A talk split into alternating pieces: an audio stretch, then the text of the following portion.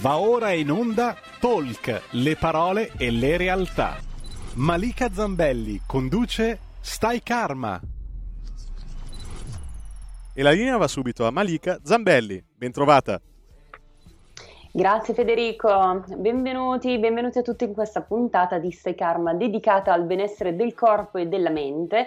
Parleremo infatti di connessione corpo-mente e eh, delle cause psicologiche che sottendono i nostri disagi e le nostre malattie. Do il benvenuto al dottor Alfonso Guizzardi, psicologo specializzato sì, in psicologia clinica. Ciao Alfonso, buongiorno. Buongiorno, buongiorno a te e naturalmente a tutti gli ascoltatori. Allora, eh, stavo ricordando agli ascoltatori che sei psicologo specializzato in sessologia clinica, psicoanalisi post-reichiana e in discipline energetiche. Allora, ci hanno insegnato, visto che oggi parliamo appunto di benessere fisico e eh, mentale, ci hanno insegnato, almeno la medicina allopatica ci ha insegnato ad avere un approccio alla malattia che eh, è quello di, che consiste diciamo nel eh, considerare il sintomo, no? quindi se vogliamo usare una metafora, guardare la punta dell'iceberg, mentre invece approcci più olistici a eh, questo tipo di materia ci insegnano ad analizzare gli aspetti più profondi della persona, quindi eh, il malessere, cercare di capire il malessere da dove deriva a livello inconscio, a livello profondo, utilizzando sempre la metafora dell'iceberg possiamo dire che eh, le, gli approcci più olistici osservano la parte sommersa dell'iceberg e quindi questa parte certo. contiene preziose informazioni, ecco.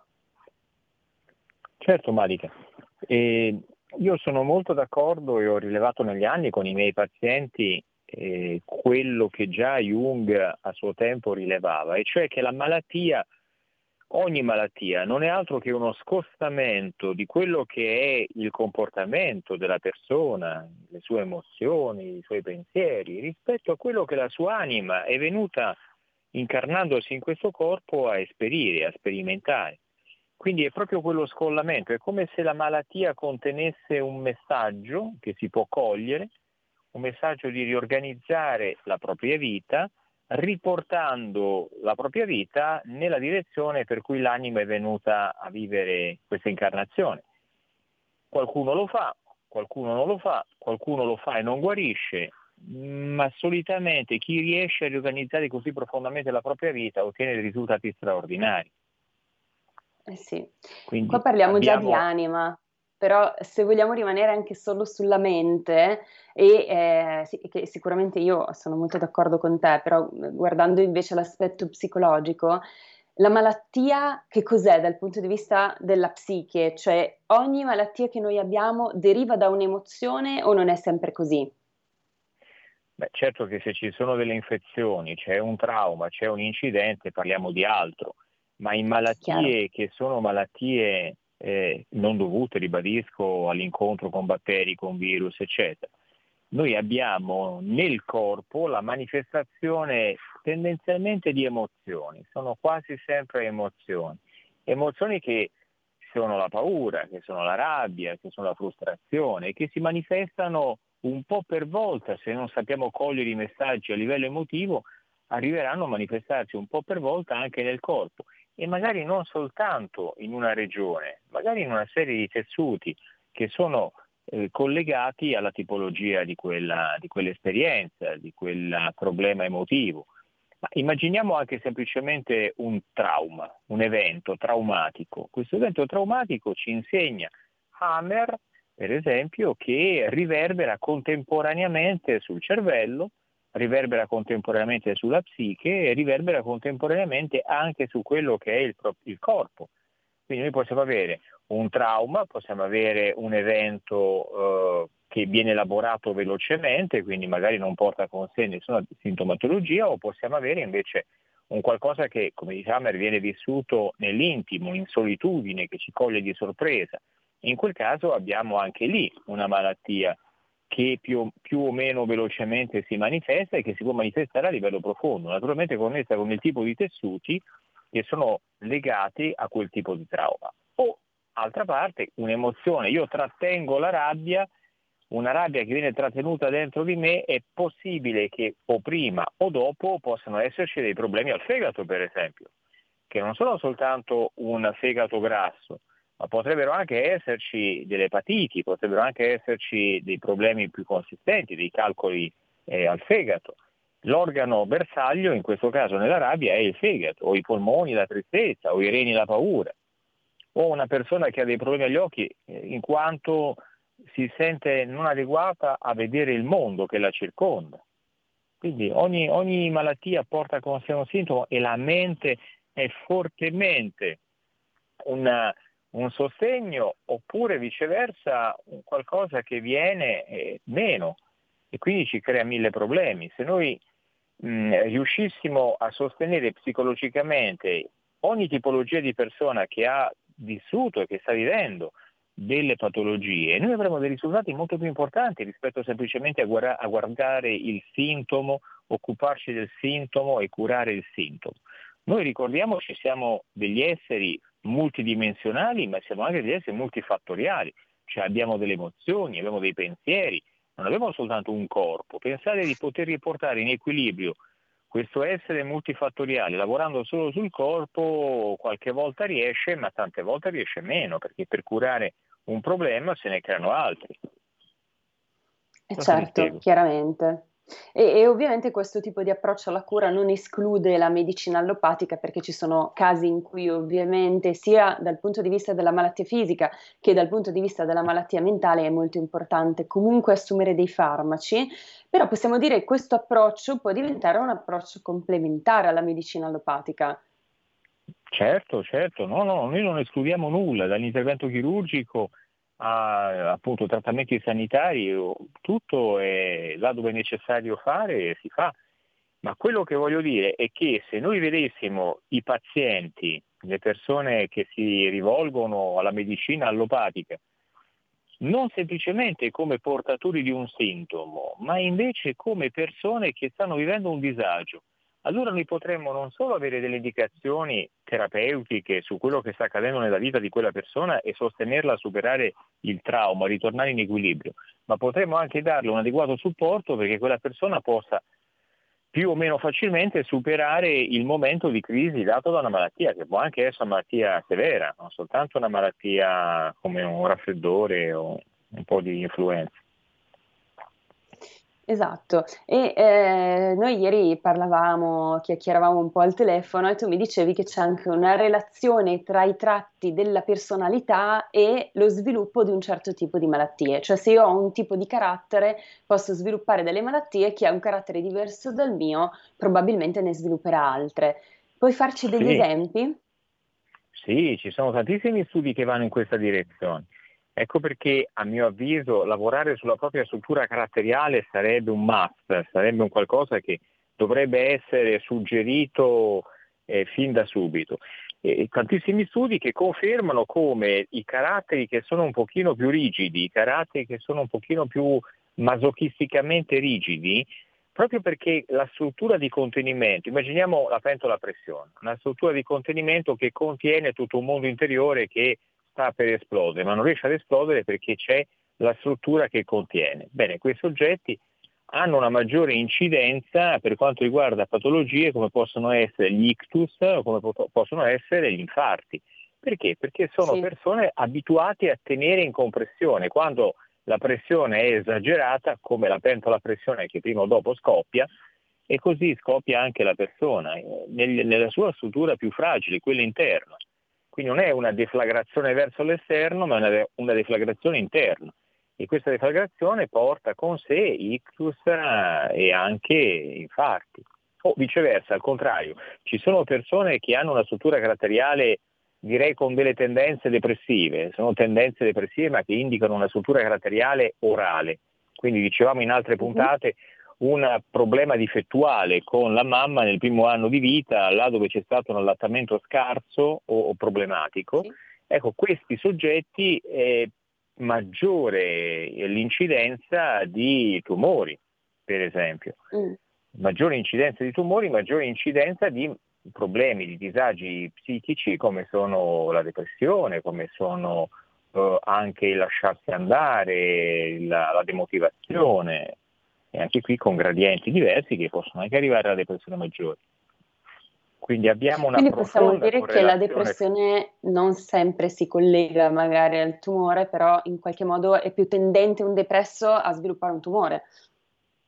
È probabile, è probabile. Gli studi vanno nella direzione che confermano la correlazione tra persone con un'oralità di tratto orale, persone che hanno poi una tendenza psichica alla depressione, anche ai tumori. Non è detto che chi ha un tumore ha la depressione, anche se certo. naturalmente certo. affrontare un tumore, la terapia di un tumore è una cosa estremamente impegnativa, non soltanto per la persona che ne è affetta, ma per l'intero sistema familiare. Ed è molto probabile che poi una persona affetta da tumore abbia eh, dei sintomi o un avvicinamento a quella che è la depressione, così come la rabbia. Io nella mia esperienza professionale in tutti i malati di tumore ho incontrato una profonda rabbia, sono molto arrabbiati. Con chi? Con qualcosa, con qualcuno, col sistema, con la società, col marito, con la moglie, con il figlio, con il padre. Molto, molto Chiaramente ne sono inconsapevoli. Prego? E chiaramente spesso ne sono inconsapevoli, dico, quindi grazie alla terapia c'è la possibilità sì. di, di, lavorare su questa rabbia, di, di elaborarla. Eh sì, sì, poi far ricordare, diciamo prima della connessione corpo-mente, far ricordare a queste persone, a chiunque sia affetto da una patologia più o meno grave, quali sono le risorse interne, perché noi possiamo fornire tutte le medicine, tutti i sostegni chirurgici, tutti i sostegni, strume- sostegni strumentali, tutto quanto, ma ricordiamoci sempre che è il corpo della persona che guarisce la persona.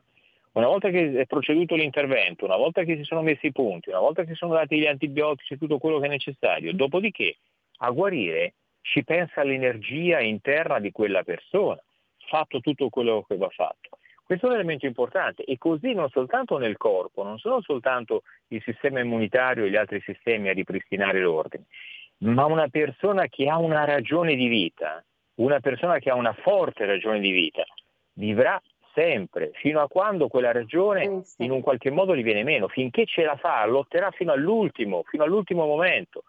Allora bisogna aiutare quella persona non solo con il farmaco, ma anche a sostenerla nell'avere, nel trovare delle ragioni di vita importanti che meritano quindi la vita e mantenerle alte la concentrazione, il focus su quegli elementi e sulla gioia di vivere. Poi se ci sono sì. delle, degli aspetti della vita di quelle persone che hanno anche provocato la malattia, non soltanto perché c'è stata un'esposizione per esempio all'amianto, al fumo, e c'è come l'asbesto, e quello è facile perché si chiude anche se il danno ormai è importante, ma degli aspetti uh-huh. di relazione. Immaginiamo una persona che non si sa affermare nella vita. Ecco, quella persona se imparasse un po' per volta ad affermarsi nella vita, questa persona otterrebbe un, un risultato straordinario. Io ho avuto un paziente tutto documentato, tutto documentato, ho sì. la cartella clinica della, di questo ricovero, la, per gentile concessione me l'ha data, persona ricoverata per un intervento di una recidiva di un liposarcoma nel peritoneo, questa persona uh-huh. per un, una piccola recidiva in realtà gli si è aperto un mondo, dopo l'intervento sono state tolte più di una massa e c'erano altre masse che necessitavano di un intervento demolitivo, quindi l'intervento demolitivo, l'Istituto Nazionale Tumori appunto a Milano, eccetera. Non è stato possibile realizzarlo perché ormai queste masse si erano sparse un po' ovunque, quindi non si poteva neanche più intervenire, è stato fatto un ponte interno una settimana successiva. La TAC in cui venivano rilevate queste nuove masse successivo al primo intervento era del lunedì. Quando abbiamo un problema al, al peritoneo. Ricordiamoci che cos'è il peritoneo. Il peritoneo è un tessuto che collega gli organi, mette in relazione ah, sì. e sostiene gli organi interni dell'addome. Quindi è un tessuto a sostegno degli altri tessuti. Questa persona in particolare, perché la conosco molto bene, avendo fatto tanta terapia, è una persona che cerca come un giocoliere di tenere in piedi situazioni estremamente variegate ha delle proprietà, ha una relazione familiare con la famiglia, poi dopo c'ha dei lavori, più lavori, una cosa, è un giocoliere. Bene, non ce la fa più. In quel momento, eh, quando gli è stato proposto l'intervento demolitivo, che poi non si poteva fare il lunedì, in cui il giorno dell'attacco, quindi tutto documentato, questa persona ha immediatamente chiamato agenzie immobiliari, ha cominciato a vendere le sue proprietà, ha cominciato a chiudere vari che, studi, che lavori, coraggio, eccetera, cioè, onore a lui, nel senso onore, ci vuole coraggio. Onore, onore, strepitoso. Intervento il mm. giovedì, quindi parliamo di 72 ore dopo, 72 ore dopo, i sì. chirurghi che intanto hanno fatto un, un, intervento, un, intervento, creando un bypass nello stomaco perché una di queste masse era nel duodeno, ebbene ma- alcune, di, alcune, non tutte, ma alcune delle masse che erano presenti nel peritoneo 72 ore dopo non c'erano più. Quindi uh-huh. il corpo e la nostra mente e noi se ci concepissimo come esseri di energia piuttosto che di materia e basta, ma mm. esseri uh-huh. energetici in cui le stesse cellule hanno una loro coscienza e la loro coscienza, se aiutate, va naturalmente verso uno stato di naturale espressione del proprio essere. Ebbene, 72 ore dopo non c'erano più. Questa è una cosa, ce n'erano altre, non è che è guarito completamente, ma una metà di queste che c'erano durante l'intervento, durante l'attacco del lunedì, il giovedì non c'erano più. È incredibile, è un miracolo, ma quanti miracoli ci sono? Quante persone si affidano alla fede e ottengono qualcosa di straordinario, inspiegabile da una scienza materialistica? Purtroppo la nostra sì. la, la scienza sta diventando sempre più materialistica, è quello il problema. Eh, cioè, ci allontaniamo proprio da quella che è una visione olistica per orientarci sì. sempre di più verso una visione materialistica. Il sintomo è più importante della persona che porta quel sintomo. Questo è abbastanza aberrante da, dal mio punto di vista. Mm. Assolutamente, alla base della medicina moderna, in generale della cultura nostra occidentale, sicuramente c'è questo concetto di divisione tra il corpo, la mente, non parliamo dell'anima ovviamente, eppure se ci pensiamo mm, ci, che la mente abbia degli effetti immediati sul corpo è palese, basti pensare che quando siamo tristi, arrabbiati, ci si chiude lo stomaco, oppure ci sono altre situazioni in cui magari si fa un forte litigio, ti, ci viene il mal di testa, cioè la mente ha degli effetti immediati sul corpo. Questo lo ammette la scienza, ma la nostra medicina moderna però non ammette il fatto che le emozioni, magari che rimangono lì per molto tempo e non vengono elaborate, possono con il tempo effettivamente dare luogo anche a delle malattie importanti, purtroppo. Eh, la, la, medicina attuale, io lo posso dire da non medico, per cui non c'è nessun ordine in questo momento che mi possa ordinare di dire le cose che diversamente esatto, da come io sgridare. penso. La med- sì, la medicina, ma sì, ma poi lasciamoli stare. La medicina, diciamo che di tutto quello che accade nella vita prende soltanto quello che le è utile a se stessa, è autopoietica, cioè mantiene se stessa, perché i fenomeni di guarigione spontanee sono infiniti e la scienza dice semplicemente non è spiegabile dalla scienza. E qui che, che vuol dire? Se sei scienza mi devi studiare il fenomeno per poterlo replicare in altre circostanze. Se sei scienza, se no investi in chemioterapia, investi in radioterapia, che sono le stesse metodiche eh, che venivano proposte 70, 80, 100 anni fa, sono sempre quelle con farmaci chemioterapici che sono a loro volta tumorali, con radiazioni che bene bene non fanno, essendo radiazioni, e quindi anche quelle tumorali. Cioè, si cura il tumore con soluzioni o procedure che poi creano ancora altri, altri problemi. Mi sembra abbastanza incoerente se volessimo essere proprio scienziati. Cioè, scienza significa io ricerco, io sono scienziato perché ricerco nel momento in cui ricerco mi trovo una marea sì, certo. di... La eh, certo, scienza certo, come dogma, forse Alfonso oggi è il problema, no? La scienza come dogma, perché la ricerca scientifica è sempre ben accetta. La scienza come dogma o religione, che è un po' il trend del, del, del periodo eh, in cui viviamo, insomma, quello è un po' più pericoloso. Eh, ma certo, perché qui si parte dall'errore di Cartesio, che ha voluto dividere la mente dal corpo e ricordiamoci che la scienza, quella scienza che tutti eh, ascoltiamo in tv, leggiamo sulle grandi riviste prestigiose, eccetera, eccetera, è finanziata da chi? Dai produttori di farmaci. Quindi un produttore di farmaco non finanzia una connessione corpo-mente, uno studio interessante sul miracolo, la preghiera, che può portare a guarire un tot, anche fosse solo il 10% delle persone che sono affette da una patologia importante ma investirà sempre più nella ricerca di nuove molecole, brevettabili ovviamente, che possa permettere di, di guadagnarci. Cioè la vitamina C iniettata in vena, Pauli faceva, e otteneva risultati straordinari in, in, tema di tumori. Oggi non serve a niente, ma ci mancherebbe. La vitamina C non è brevettabile, quindi mm. nessuna ricerca va in quella direzione, anzi, al contrario. Eh, qui si apre un discorso interessantissimo, ti interrompo un attimo perché abbiamo una telefonata che per noi, quindi pronto con chi parliamo? Pronto, buongiorno, eh, sono eh, Angelo da Varese, potrebbe passarmi per signore per cortesia, devo fargli una domanda. Ciao Angelo, sì prego, cioè, Alfonso ti ascolta. Sì, ecco, io volevo chiederle un'informazione, cortesemente. Io avrei un problema gravissimo alla vista, veramente, che potrebbe condurmi alla, alla cecità, non so a che termine. Vorrei sapere per cortesia se sarebbe possibile con i poteri della, della mente o semplicemente con la volontà di riuscire a, ad arginare questo fenomeno. Io eh. personalmente quello che credo è, allora bisognerebbe innanzitutto vedere che tipologia di situazione lei ha, bisognerebbe valutarla, però personalmente, ribadisco, immaginando che ci sia un senso intelligente nella, nel disagio, nella malattia che lei in questo momento sta affrontando agli occhi, e, e, ehm, e cogliere quel messaggio sicuramente di grande aiuto. Il potere della mente, io non, personalmente non credo che ci si metta lì e la mente è più forte rispetto al corpo, perché ancora siamo all'interno della dicotomia, ancora siamo all'interno della divisione cartesiana, è un grande errore quello cartesiano.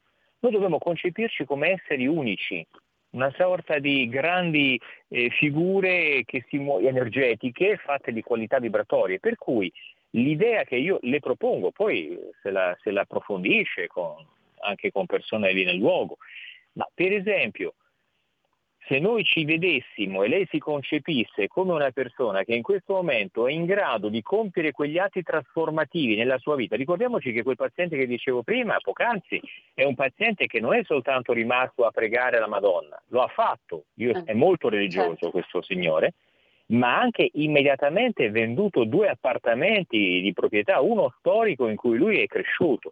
Non solo questo, ma ha lasciato della, dei due lavori. Non solo questo, ma ha riorganizzato veramente in tre giorni la propria vita, cioè ha fatto delle azioni, non ha semplicemente convinto che, non si è solo convinto che il tutto poteva guarire attraverso il potere della mente, ha compiuto delle azioni, ma le ha compiute perché dentro di lui c'è stato un processo trasformativo perché l'evento, quell'evento della, della TAC dopo l'intervento, dopo il primo intervento che era avvenuto la settimana precedente, è avvenuto in un momento della sua vita in cui già stavamo lavorando, stiamo lavorando da qualche anno, è arrivato nel momento giusto, quindi c'è stato un atto trasformativo.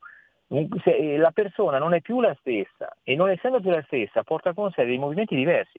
Poi se entrassimo nel caso specifico io le posso dire, dare alcuni spunti di riflessione, per esempio sugli occhi non so se conosce il metodo Bates, il metodo Bates, e questo è un suggerimento che le posso dare per diciamo, relazionarci in maniera diversa rispetto alle, ai suoi organi. Gli occhi sono, l'ho detto forse anche altre volte, sono l'unica parte sì. del cervello visibile all'esterno, sono fatti della stessa corteccia, dello stesso materiale, delle stesse molecole della corteccia, delle cellule della corteccia cerebrale, cioè è cervello una parte del, del, cervello, se io mi avvio verso una città, al di là del, degli eventi, poi tutto può succedere, io ribadisco, per carità, qui bisogna vedere caso per caso, fare un'analisi, ma noi ci muoviamo all'interno di un contesto in cui, andando verso la cecità, mi, il mio cervello si contrae, il mio cervello non vuole vedere, il mio cervello non vuole interagire con l'ambiente circostante. Allora mi chiederei se ci sono dei traumi nella sua, essendo io psicoanalista piuttosto che medico,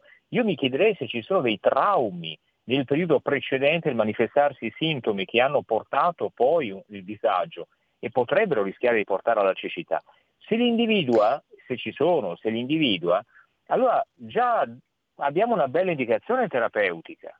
Non è semplicemente io mi convinco che non ho la patologia, eh, certo, non funziona. Infatti non, non, era questo il senso, Angelo, credo che non ci sia più, comunque eh, era per diciamo, concludere prima della pubblicità, il senso di quello che stiamo dicendo non è il miracolo in sé, anche se stai karma, come sapete, tratta anche temi spirituali, quindi prende anche in considerazione l'ipotesi del miracolo e del fatto che la fede possa trasformare veramente, ma l'approccio di cui stiamo parlando oggi è un approccio, come dicevamo, lo ribadisco, che non esclude le, la medicina allopatica, perché se c'è c'è bisogno del medico, se c'è bisogno del chirurgo, se c'è bisogno del farmaco, è sacrosanto.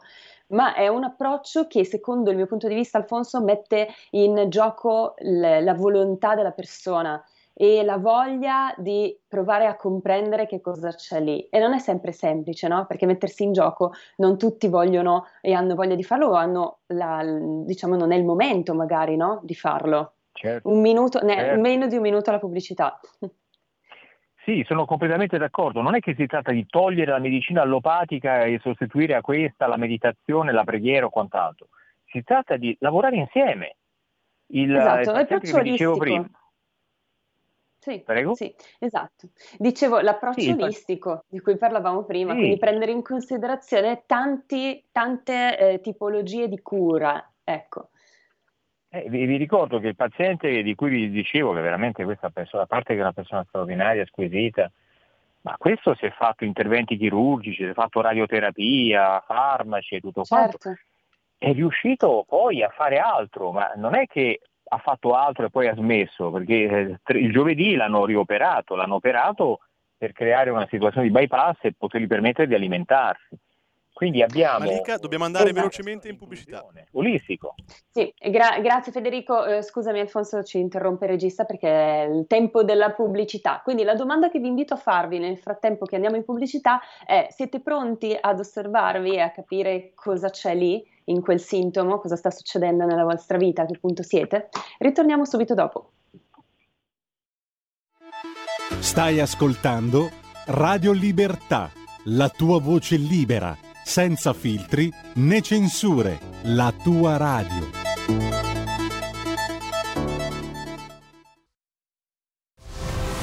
C'è un equilibrio tra tutte le cose. Luce e ombra. Bene e male. Non ci saranno più regole. Il popolo si sta sollevando. Se quell'equilibrio viene turbato, l'universo lo corregge. Ogni sabato, ore 16. Ogni domenica, ore 14. Il grande cinema. Movie Time. Con Vincent. Il mondo ha di nuovo bisogno di te, della tua magia. L'intrattenimento, l'azione, l'avventura. Movie Time, la magia del cinema. Dentro l'ignoto. Quella è la destinazione. Radio Libertà, vi aspettiamo. Direi che siamo alla resa dei conti. Stai ascoltando Radio Libertà. La tua voce libera, senza filtri né censura. La tua radio. Radio Libertà per intervenire con Malika Zambelli e il suo ospite. Vi ricordo i numeri 0266 203529 o se volete scriverci un WhatsApp 346 642 7756. Malika, a te la linea. Grazie, grazie per aver ricordato i numeri e vi ricordo stiamo parlando di benessere del corpo e della mente, di connessione tra corpo, mente e anche anima e anche spirito. Lo facciamo in compagnia di Alfonso Guizzardi che è uno psicologo e stavamo appunto dicendo che questo tipo di approccio, che è un approccio più olistico alla cura, prende in considerazione tanti aspetti. Non esclude, come dicevamo, la medicina allopatica, ma prende in considerazione l'ipotesi di affidarsi anche a dei metodi che possono, potremmo chiamare alternativi. Ecco. Ehm, Approccio olistico. L'approccio olistico, come dicevamo Alfonso, significa anche prendersi le proprie responsabilità, capire cosa, dove siamo, dove siamo arrivati che è la parte più difficile questa, è sempre colpa degli esatto. altri, è sempre colpa degli altri. La parte più difficile è proprio esattamente questa su cui hai messo l'accento adesso.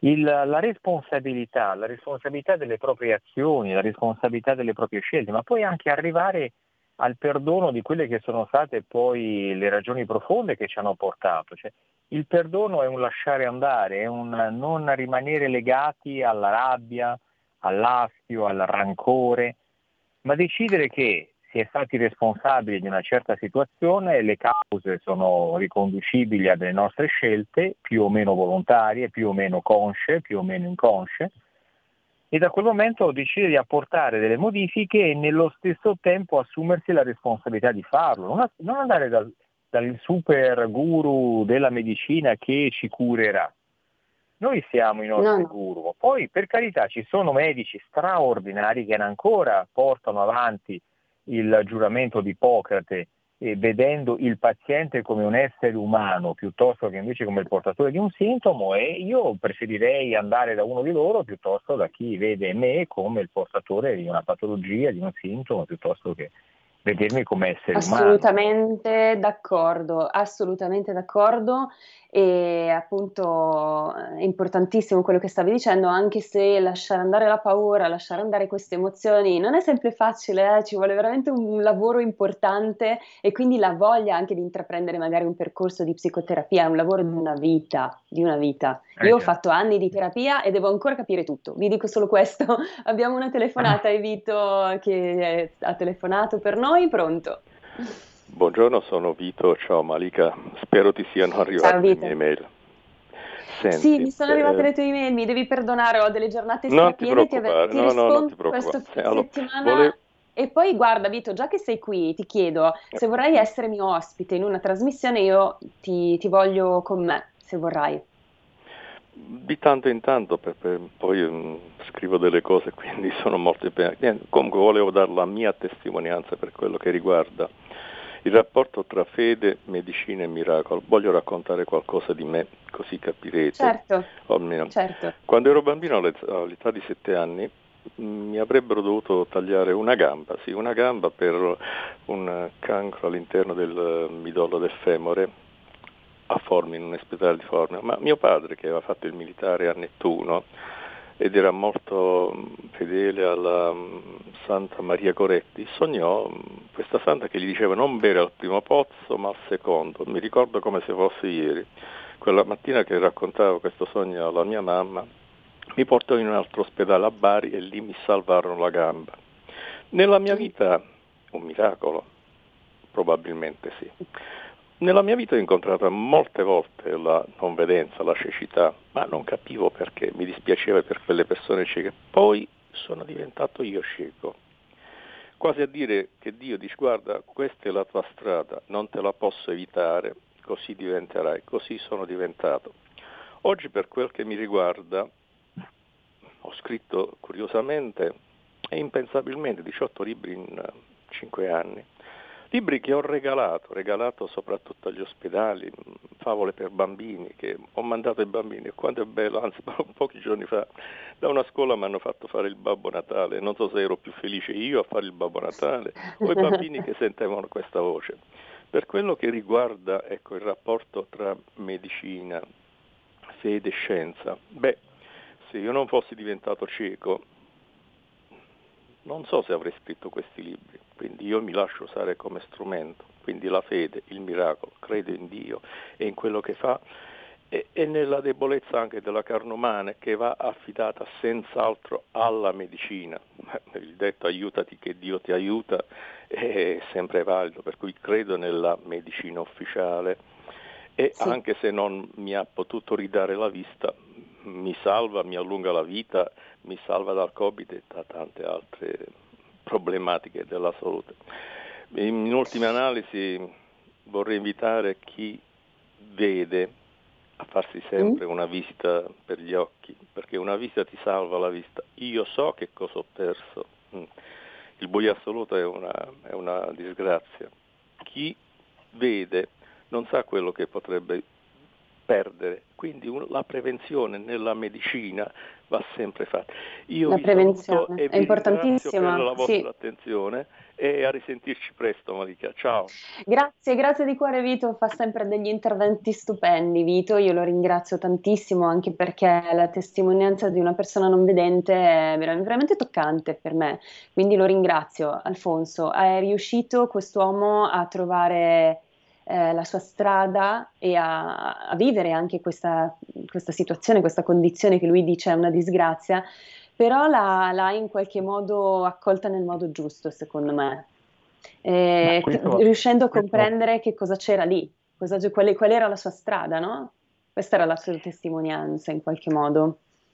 Qui io non conosco Vito, ma già il riuscire con questa pace, con questa serenità, a raccontare esatto. di una situazione talmente severa già mi fa pensare che ci sia una, un carattere molto evoluto, cioè che Vito abbia un carattere molto evoluto perché al di là della patologia che ci colpisce, al di là del ritornare ad una condizione eh, di normalità, ad una condizione in cui tutti i nostri organi funzionano, riuscire comunque a dare senso a quello che ci sta accadendo, alla patologia, al disagio, alla malattia, è un'opera straordinaria che eleva la persona sempre di più. Poi tornerà la guarigione, si tornerà ad una condizione normale, ma non è il nemico. Io sento tanti miei pazienti che parlano del proprio tumore come il male ancora dentro di me, lo devo scacciare.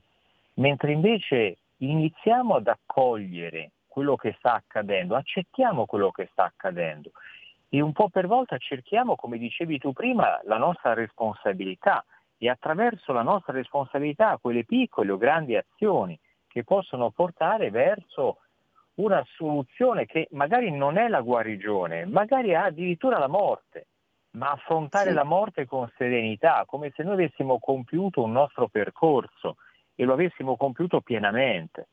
C'è una, un racconto di un allievo di Steiner, medico, che raccontava di un paziente che gli si presentò e che gli, era stato, gli erano stati diagnosticati soltanto 6-7 mesi di, di sopravvivenza. Lo visitò, lo visitò molto attentamente, molto accuratamente e alla fine eh, sentenziò la propria diagnosi, e cioè che questa persona non aveva 6, 7, 8 mesi, ma ne aveva soltanto 2 o 3.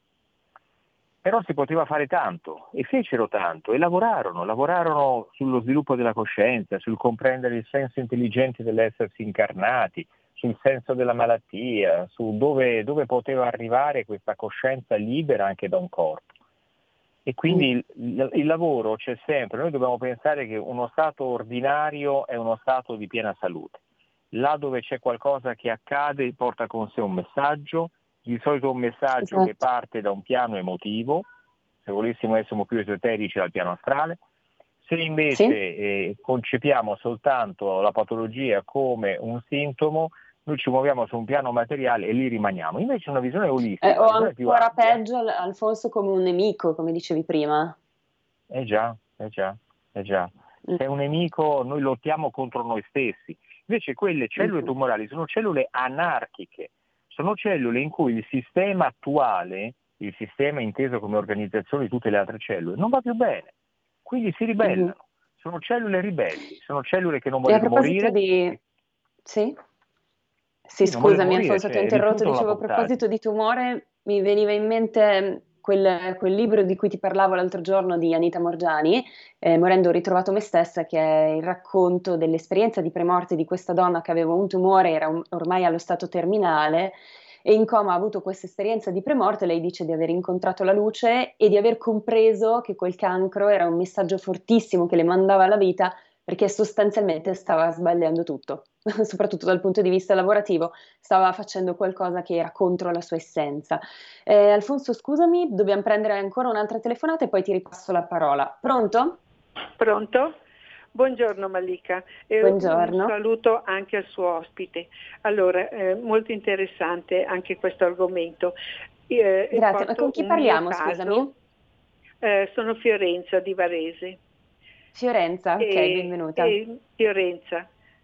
E dico che 13 mm, anni fa mi hanno trovato l'artrite reumatoide e questa malattia è molto invalidante, è molto, è molto grave. Beh, io ho sempre detto, sì, io ho avuto delle cure ottime dall'ospedale Sacco di Milano e poi anche un medico mi ha seguito qui a Varese la, venendo proprio lui come medico e, e, vado qui a Varese a curarmi. E devo dire che eh, ho sempre curato la mia malattia alla perfezione, ho fatto tutto quello che si doveva e però ho sempre detto, io sono qui, la mia malattia è là in fondo, la curo bene, ma non la voglio subire, non deve entrare in me psicologicamente. Beh, dopo sei anni di cure perfette e su di me proprio eh, veramente perfette, eh, avuto, abbiamo interrotto la terapia per vedere come stava questa malattia, perché finché fai sempre eh, le cure mm, sei sempre sotto, sotto medicine, no? Beh, sì, certo. adesso in, sono in remissione. Quindi Complimenti! Detto, sì, E allora ho detto, beh, la forza di volontà, la forza di dire sì, sì mh, mh, ti tengo da lontano, ti curo bene, ma tu non entri in me, e poi insomma anch'io sono una persona che ho la mia fede e tutto quanto, ma soprattutto questa mia energia interiore che mi, mi ha sempre dato la forza e dire ti combatterò, ti combatterò. E adesso sono in remissione. Quindi adesso faccio ancora ogni sei mesi la visita di controllo con gli esami del sangue, però spero proprio mm-hmm. che vada sempre meglio a distanza ormai certo da sette anni dell'interruzione, quindi è, è importante anche dare un, tutto, un, po' di fiducia, sì. ma soprattutto fiducia in se stessi. In se stessi. Assolutamente, è una bellissima testimonianza e ti facciamo tantissimi auguri affinché vada sempre meglio, ma sono sicura perché Alfonso anche l'ottimismo e la forza di volontà sono fattori importantissimi per la guarigione. Assolutamente, assolutamente l'ottimismo, il sapere di potercela fare, avere delle ragioni di vita, il riuscire a rilassarsi, a gestire il proprio sistema immunitario, immagine la visualizzazione di un sistema immunitario che funziona, avere idea che quello che ci sta accadendo fa parte di un percorso, siamo vivi, ci sono degli incidenti, degli intoppi nel corso della vita. E non è semplicemente allungare la vita, ma è viverla intensamente, vivere veramente i momenti che ci rendono felici con le persone che amiamo, il tempo, il tempo che ci viene sempre sottratto per fare lavori che neanche ci piacciono, finalizzati ad acquistare gli oggetti che ci permettono di illuderci che così piacciamo ad altri.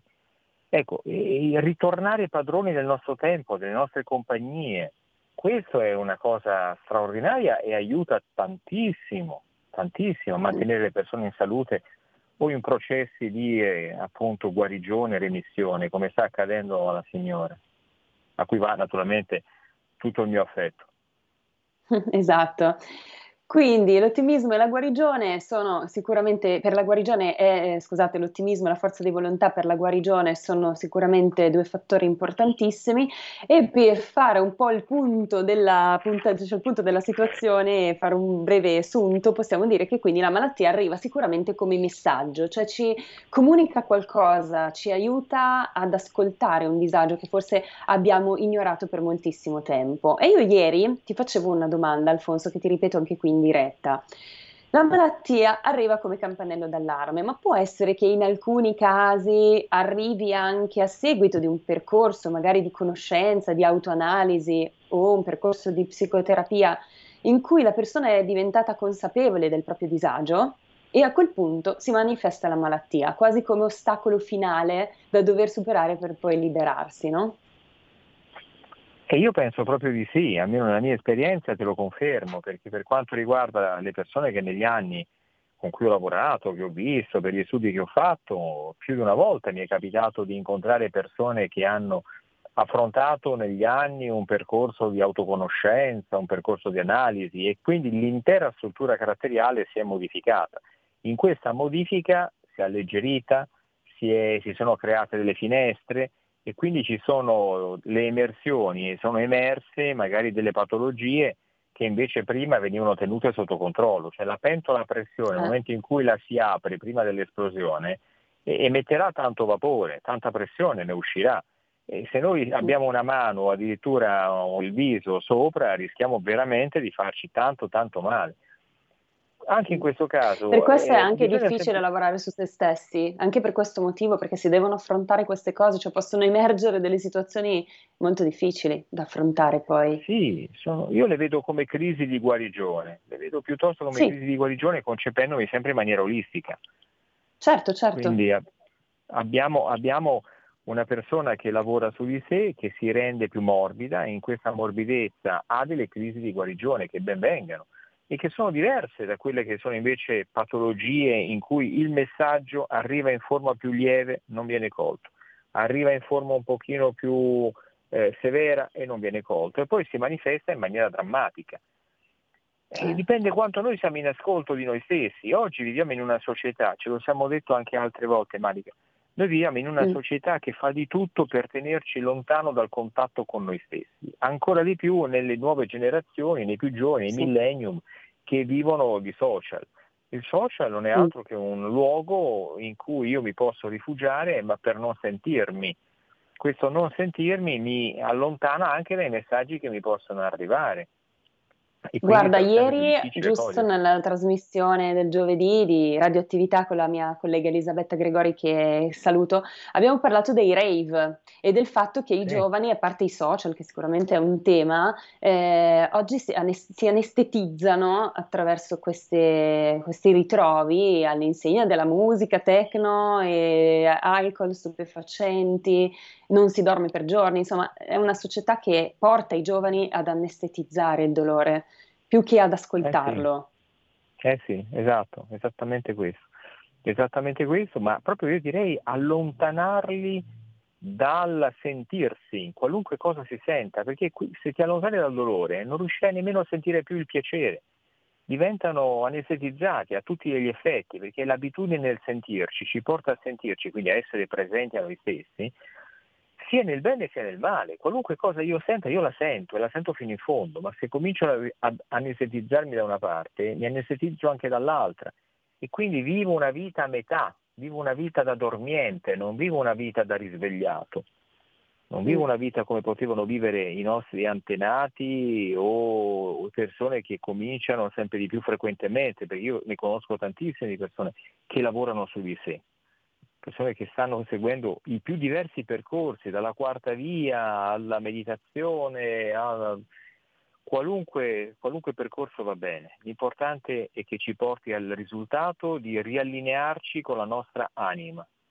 E allora tutto diventa esatto. eh, improvvisamente pieno di logica, pieno di comprensione, nell'ambito di un processo di compassione e se noi non abbiamo mm. compassione per gli altri, ma anzi un senso quasi di repulsione, un senso quasi di superiorità, allora credo che non si stia facendo un buon lavoro su se stessi.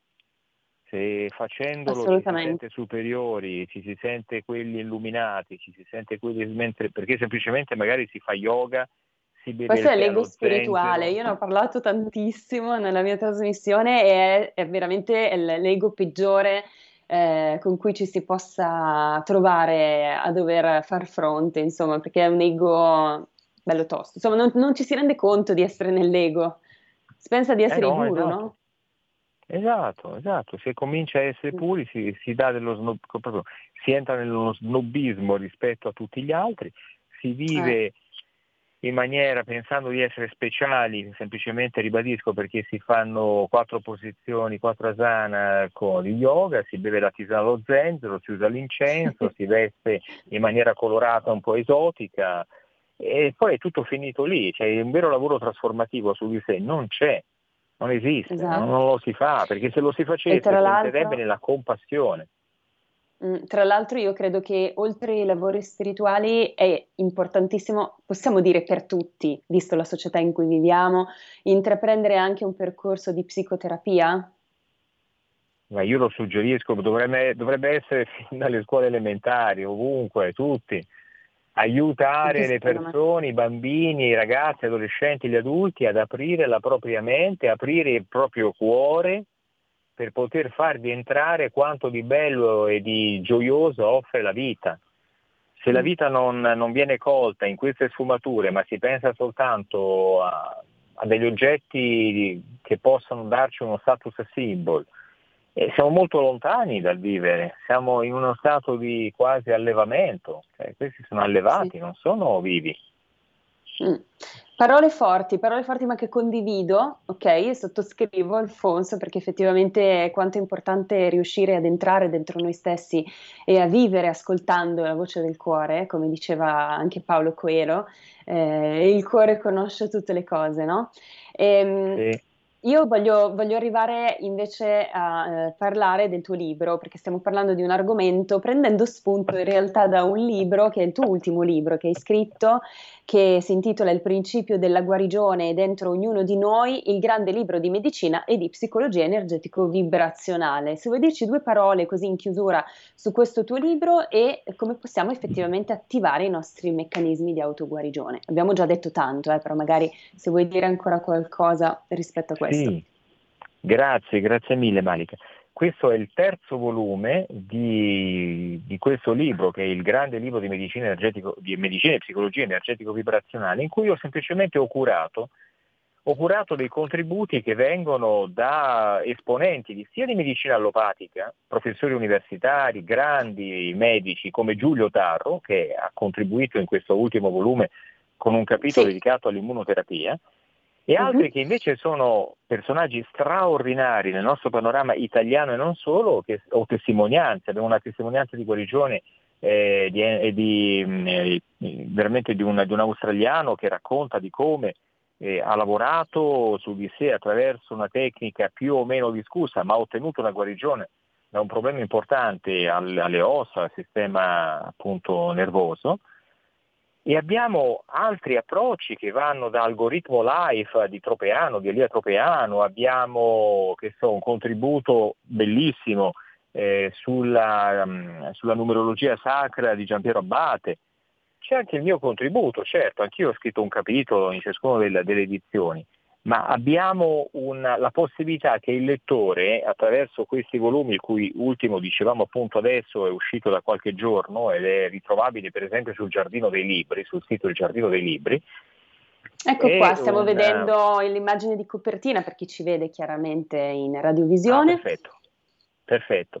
Dare sì, l'idea alle persone, alle persone, che leggono, alle persone che leggono l'idea che esistono delle metodologie, degli approcci complementari che possono portare sempre ad uno stato di maggiore benessere, ad uno stato di maggiore ampiezza, sempre di più aprire quella porta del cuore. Poi, come dicevi tu, come diceva Coelho, il cuore poi sa, il cuore sa, mm. non c'è bisogno di ragionamenti, e tutto avviene in maniera intuitiva. Ma perché? Perché si muove delle frequenze diverse. Ricordiamoci che il campo magnetico del cuore è migliaia di volte più grande del campo magnetico del cervello. Noi esaltiamo, esaltiamo il cervello, ma il cervello, immaginiamo un elettroencefalogramma, ha bisogno di fatto bene 32 punti di contatto, il cuore no, il cuore ne bastano 2-3, fatto, quindi quanto è più potente.